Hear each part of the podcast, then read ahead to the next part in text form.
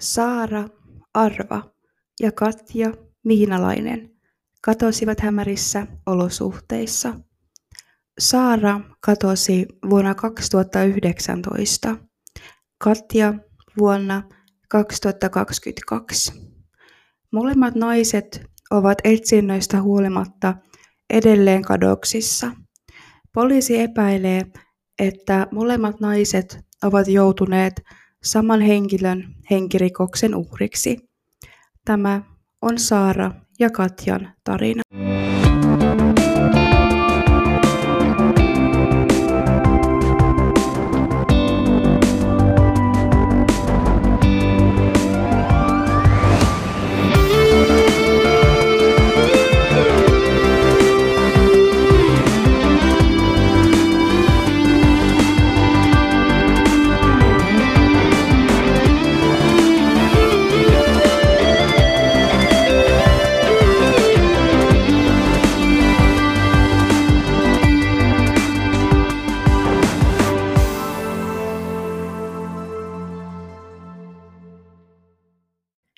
Hei ja tervetuloa kuuntelemaan Missä olen podcastia.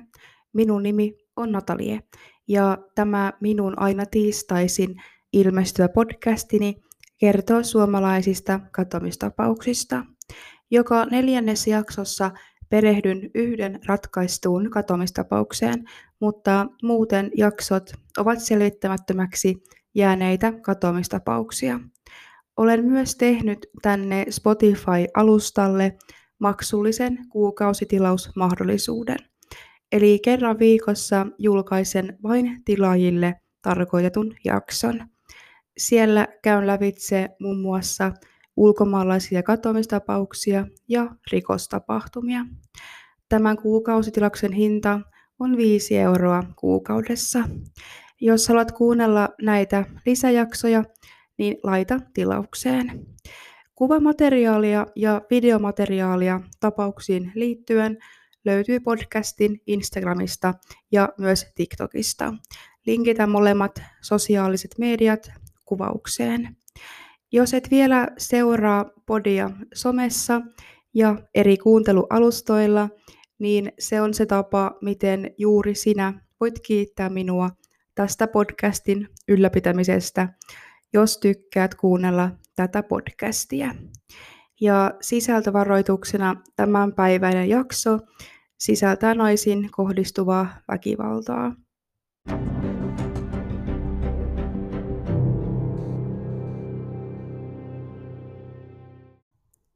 Saara Arva oli kolmekymmentäviisivuotias nainen.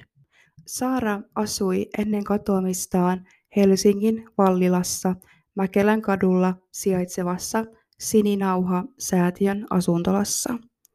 Sininauha on Sininauha-säätiön omistama valtakunnallisesti toimiva päihde- ja mielenterveysehtojen tuetun asumisen ammattilainen. Saaralla oli menneisyys päihteiden kanssa ja ennen päästyään tuettuun asuntoon hän oli hetken aikaa asunnoton. Saara oli ennen katoamistaan tutustunut häntä kolmetoista vuotta vanhempaan mieheen, jonka nimi on Mika Moring. Alkukevästä vuonna kaksituhattayhdeksäntoista he alkoivat seurustella. Kesä teki tuloaan ja uusi pariskunta päätti viettää kesän roadtripillä, tarkoittaen, että he viettäisivät kesän ajellen ympäri Suomea. Tähän kyseiseen reissuun lähdettiin Mikan mustalla Audilla toukokuun loppuvaiheessa. Pariskunnan ensimmäinen pysäkki oli Lappi. Myöhemmin kesällä he päätyivät Pohjois-Savoon. Se ei kuitenkaan jäänyt heidän viimeiseksi pysäkiksi, vaan heidän viimeinen päämäärä oli Vesanto. Pariskunnan yösijat vaihtelivat. Joskus he nukkuivat autossa ja joskus ulkona teltassa. Kerran he kuitenkin päättivät vuokrata mökin. Elokuussa Mika otti yhteyttä paikalliseen mökkivuokraajaan kirjoittaen hänelle seuraavan tekstiviestin. Moi. Sulle Tervossa kaksi mökkiä vuokralla. Jos vain kaksi ihmistä, pariskunta, tulisi tänään ja viikoksi, niin olisiko kaksisataa euroa viikko ok? Millaiset matkat niistä lähimpään naapuriin kautta kauppaan? T, Mika ja Sara. Mökin vuokraaja hyväksyi Mikan tarjouksen. He sopivat, että tapaavat toisensa mökin lähellä sijaitsevan kaupan parkkipaikalla. Mika maksoi käteisellä vuokran mökin vuokraajalle. Mika, Saara ja vuokranantaja lähtivät Rasvanki järven rantaan, mistä soudettiin saarelle, missä mökki sijaitsi. Mökkivuokraaja kertoi myöhemmin, että Mika oli kysynyt häneltä tarkasti, että missä sijaitsee lähin mökkinaapuri ja näkeekö naapurit heidän vuokraamaan mökin pihaan. Vuokraantaja kertoi myös, että Saaran olemus oli outo. Hänelle oli tullut tunne, että Saara yritti peitellä itseään ja ajatteli, että Mika yritti pitää hänet hiljaisena. Mika ja Saara olivat vähän yli viikon verran mökillä. Elokuun kahdeskymmenes päivä he päättivät lähteä sieltä pois. Alkuun oli tarkoitus, että ovat vain sen viikon verran, mutta Mika kysyi, saako jäädä muutamaksi lisäpäiväksi. Tämä oli sopinut mökin omistajalle, joten Mika jätti käteistä mökille lisäpäivistä, kun he lähtivät sieltä pois. Vuokranantajan mukaan mökki oli jätetty hyvään kuntoon. Saaran viimeinen varma näköhavainto on seitsemästä kahdeksaan aikaan lauantai-iltana kolmaskymmenesensimmäinen elokuuta vuonna kaksituhattayhdeksäntoista Neiturin kanavalla, joka sijaitsee Konnenvedellä lähellä Pohjois-Savon rajaa. Saara oli nähty Mikan seurassa, mutta Mika myöhemmin väittää, että Saara ei kadonnut tuona iltana, vaan vasta seuraavana päivänä sunnuntaina ensimmäinen syyskuuta kaksituhattayhdeksäntoista. Saara oli soittanut Mikan puhelimesta hänen läheisilleen kahdeskymmenesyhdeksäs elokuuta. Hän oli kertonut läheisilleen, että on tulossa kotiin päin muutaman päivän sisällä. Saara oli myös Mikan puhelimesta soittanut asuntoasioita, eli kaikkien näiden asioiden perusteella oletettiin, että Saara on tulossa kotiin, eikä hän vapaaehtoisesti katoaisi. Kun päivät kului eteenpäin, eikä Saara tullut kotiin, eikä hänestä kuulunut mitään, niin yhdeksästoista päivä syyskuuta vuonna kaksituhattayhdeksäntoista Saaran omaiset jättivät Saarasta katoamisilmoituksen.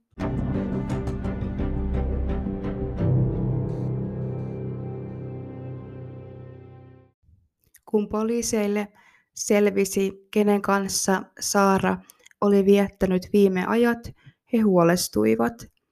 Mika tuotiin kuulusteluihin ja hän kertoi poliiseille, että hän oli ollut Saaran seurassa vielä ensimmäinen syyskuuta ja he olivat majoittuneet tuolloin syrjäisellä maaseutualueella Horon kylässä. Mikan mukaan sinä iltapäivänä Saara oli suuttunut hänelle ja oli lähtenyt vihaisena kävelemään hiekkatietä poispäin. Mika väitti myös, että hän oli samana iltana lähtenyt etsimään Saaraa, mutta kun etsintä ei tuottanut tulosta, hän pakkasi autonsa ja lähti kohti Helsinkiä ilman Saaraa. Tutkinnassa selvisi, että Mika kävi Kuopiossa sijaitsevassa Motonetissä ensimmäinen syyskuuta kello yksi päivällä. Selvisi myös, että Saaran pankkikorttia oli käytetty samana päivänä viimeiset kerrat. Hänen pankkikorttia oli käytetty kello kahdeksantoista Vesannon pankkiautomaatilla ja sen jälkeen lähellä olevalla A B C:llä. Kuopion pysähdyksen jälkeen Mika oli jatkanut matkaansa Helsinkiin. Perillä hän oli noin kello kaksitoista yöllä. Pian poliiseille saapui vihje. Mies kertoi, että uskoi nähneensä Mikan ja Saaran oletettuna katoamispäivänä, eli kolmaskymmenesensimmäinen elokuuta. Hän kertoi, että lauantai-iltana kello yhdeksän Tervossa hän oli ollut iltalenkillä, kun huomasi parkissa olevan tumman auton ja oli ihmetellyt sitä, sillä auto oli parkkeerattu outoon paikkaan. Kyseinen tumma auto oli parkkeerattu keula järveen päin, ja miehen mukaan auton sisällä ei ollut ketään muuta paitsi apukuskin paikalla. Sieltä nousi ylös noin neljäkymmentä-viisikymmentävuotias mies, joka vastasi Mikan tuntomerkkiä. Mies oli kävellyt lenkkeilijän lähelle polttamaan tupakkaa, ja mies vaikutti todella kireältä ja äkäiseltä. Lenkkeilijä päätti jatkaa matkaa, sillä hänelle tuli epämukava olo kyseisestä henkilöstä. Tätä havaintoa ei ole ainakaan julkisuuteen vielä varmistettu, että kyseessä voi toki olla joku muu henkilö, joka sattumalta näytti samalta kuin Mika. Kuukaudet kului eteenpäin, kunnes myös vuodet. Saaraa ei löytynyt, eikä hänestä tehty havaintoja. Saaran pankkikorttiakaan ei ollut käytetty enempää. Saaran ruumiista on etsitty useita kertoja monesta paikoista, mutta turhaan. Poliisi epäili, että Saara on joutunut henkirikoksen uhriksi, ja muutama kuukausi Saaran katoamisesta Mika vangittiin Saaran taposta epäiltynä. Mika kiisti syytteet ja väitti, että Saara on elossa ja on omatahtoisesti kadonnut. Toukokuussa vuonna kaksituhattakaksikymmentä Mika vapautettiin tutkintavankeudesta, koska vangitsimisen edellytyksiä ei enää ollut. Saaraa ja Katjaa yhdisti ulkonäön lisäksi myös päihde- ja rikostausta. Katjalla oli ollut päihteiden kanssa ongelmia myös, ja Katja asui myös Sininauha-säätiön asunnossa Töölössä Helsingissä Ruusulan kadulla. Viimeinen havainto Katjasta tehtiin neljästoista elokuuta vuonna kaksituhattakaksikymmentäkaksi Salon Kiikalassa. Silloin Katja oli noussut Mikan kyytiin. Mika ja Katja olivat kerran aiemmin tavanneet toisensa. Mika ja Katja päättivät lähteä matkaan, ja he lähtivät Mikan hallussa olevalla valkoisella Audilla. Mikalla oli aiemmin ollut musta Audi, mutta oli vaihtanut sen valkoiseen. Mika ja Katja matkustivat ensin Tammelaan. Siellä he olivat neljästoista elokuuta–kahdeskymmenesensimmäinen elokuuta. Tämän jälkeen he jatkoivat Pihtipuhtaalle, missä he viipyivät kahdeskymmenesensimmäinen elokuuta–kahdeskymmeneskolmas elokuuta. Ja tämän jälkeen he vielä jatkoivat matkaa Rovaniemelle. Rovaniemellä he viipyivät kahdeskymmenesneljäs kahdeksatta–kahdeskymmenesviides kahdeksatta. Rovaniemen jälkeen he suuntasivat Muonioon. Siellä he olivat kahdeskymmenesviides elokuuta–kahdeskymmeneskuudes elokuuta kaksituhattakaksikymmentäkaksi. Poliisi selvitti myöhemmin, että Mika ajoi vielä kahdeskymmeneskuudes elokuuta takaisin Helsinkiin. Katja Miinalainen ei. Ajan saatossa selvisi myös, että Mika ja Katja olivat yöpyneet syrjäisillä metsäautoteillä, eli ulkopuolisilta piilossa. Mikasta ja Katjasta on ulkopuolisia havaintoja, muun muassa ruokakaupoista ja huoltoasemilta. Ja niin kuin Saaran tapauksessa, myös Katjan tapauksessa tuli ilmi yksi todistaja. Hän uskoo, että on nähnyt Mikan ja Katjan syrjäisellä hiekkatiellä heinäkuun puolessa välissä, eli noin kuukausi ennen kuin Katjasta tehtiin katoamisilmoitus. Mies oli ollut pyörälenkillä puolison ja koirien kanssa Loviisan Pernajaisissa, kun he olivat ohittaneet valkoisen Audin, joka oli pysäköity tien viereen. Todistajan mukaan auton läheltä tuli voimakas kannabiksen tuoksu.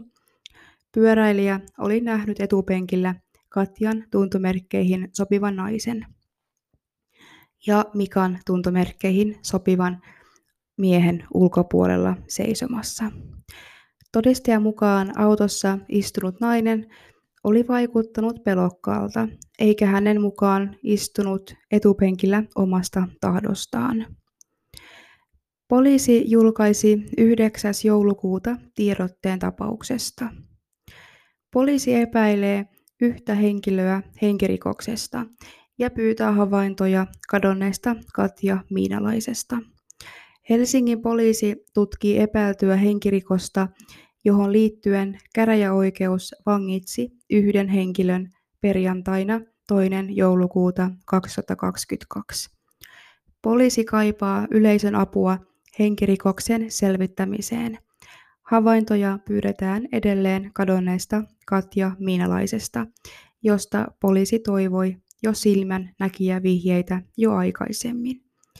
Epäilty henkirikos on tapahtunut elokuun puolivälin jälkeen. Poliisi epäilee, että kadonneeksi ilmoitettu Katja Miinalainen on joutunut henkirikoksen uhriksi.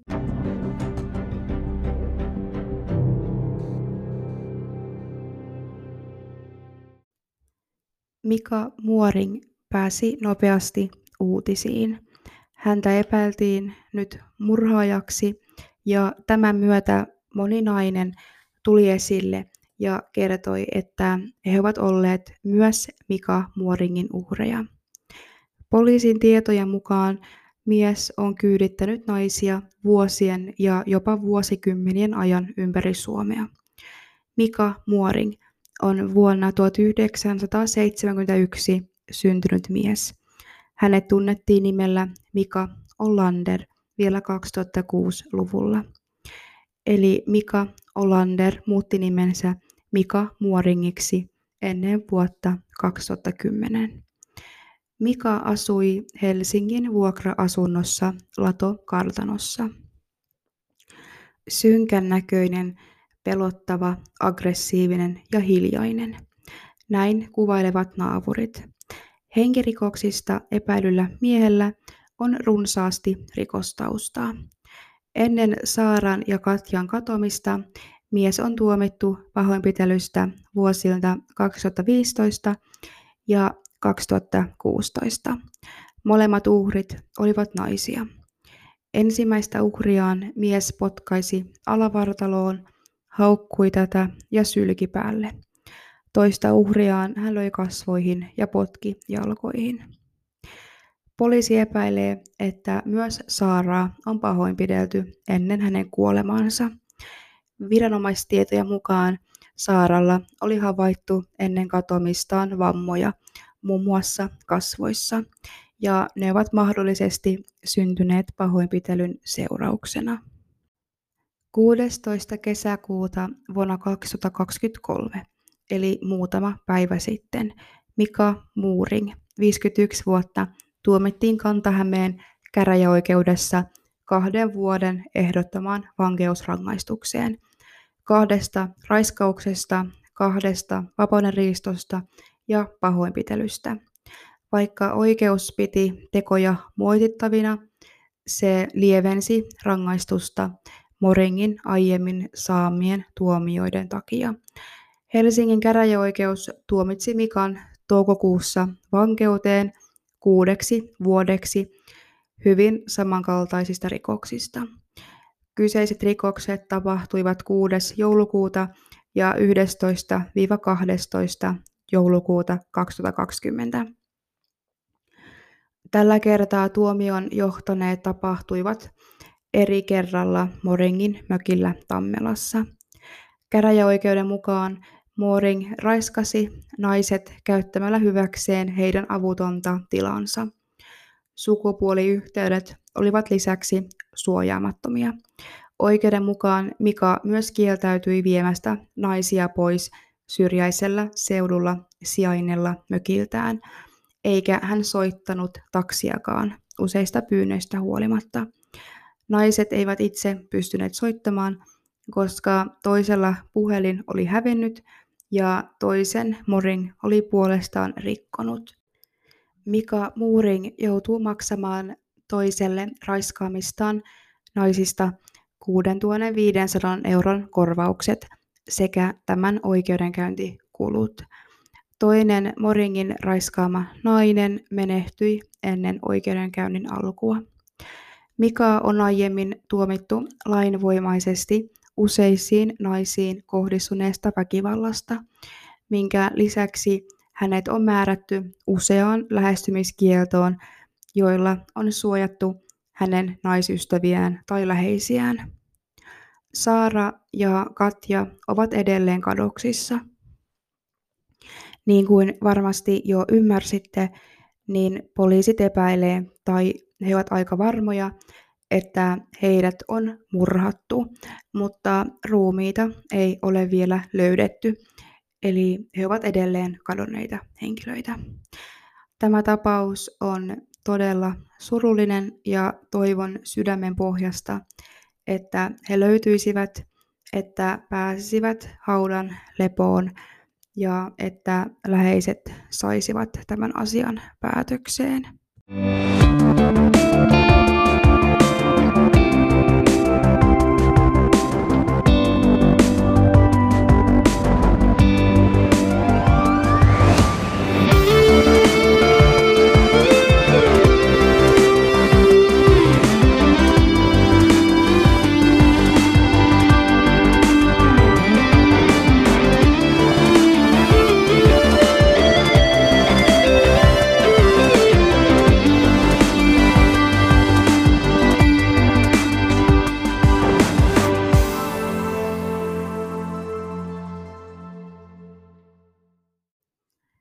Poliisi pyytää edelleen koko rikosvyyhtiin liittyen havaintoja ja tietoa.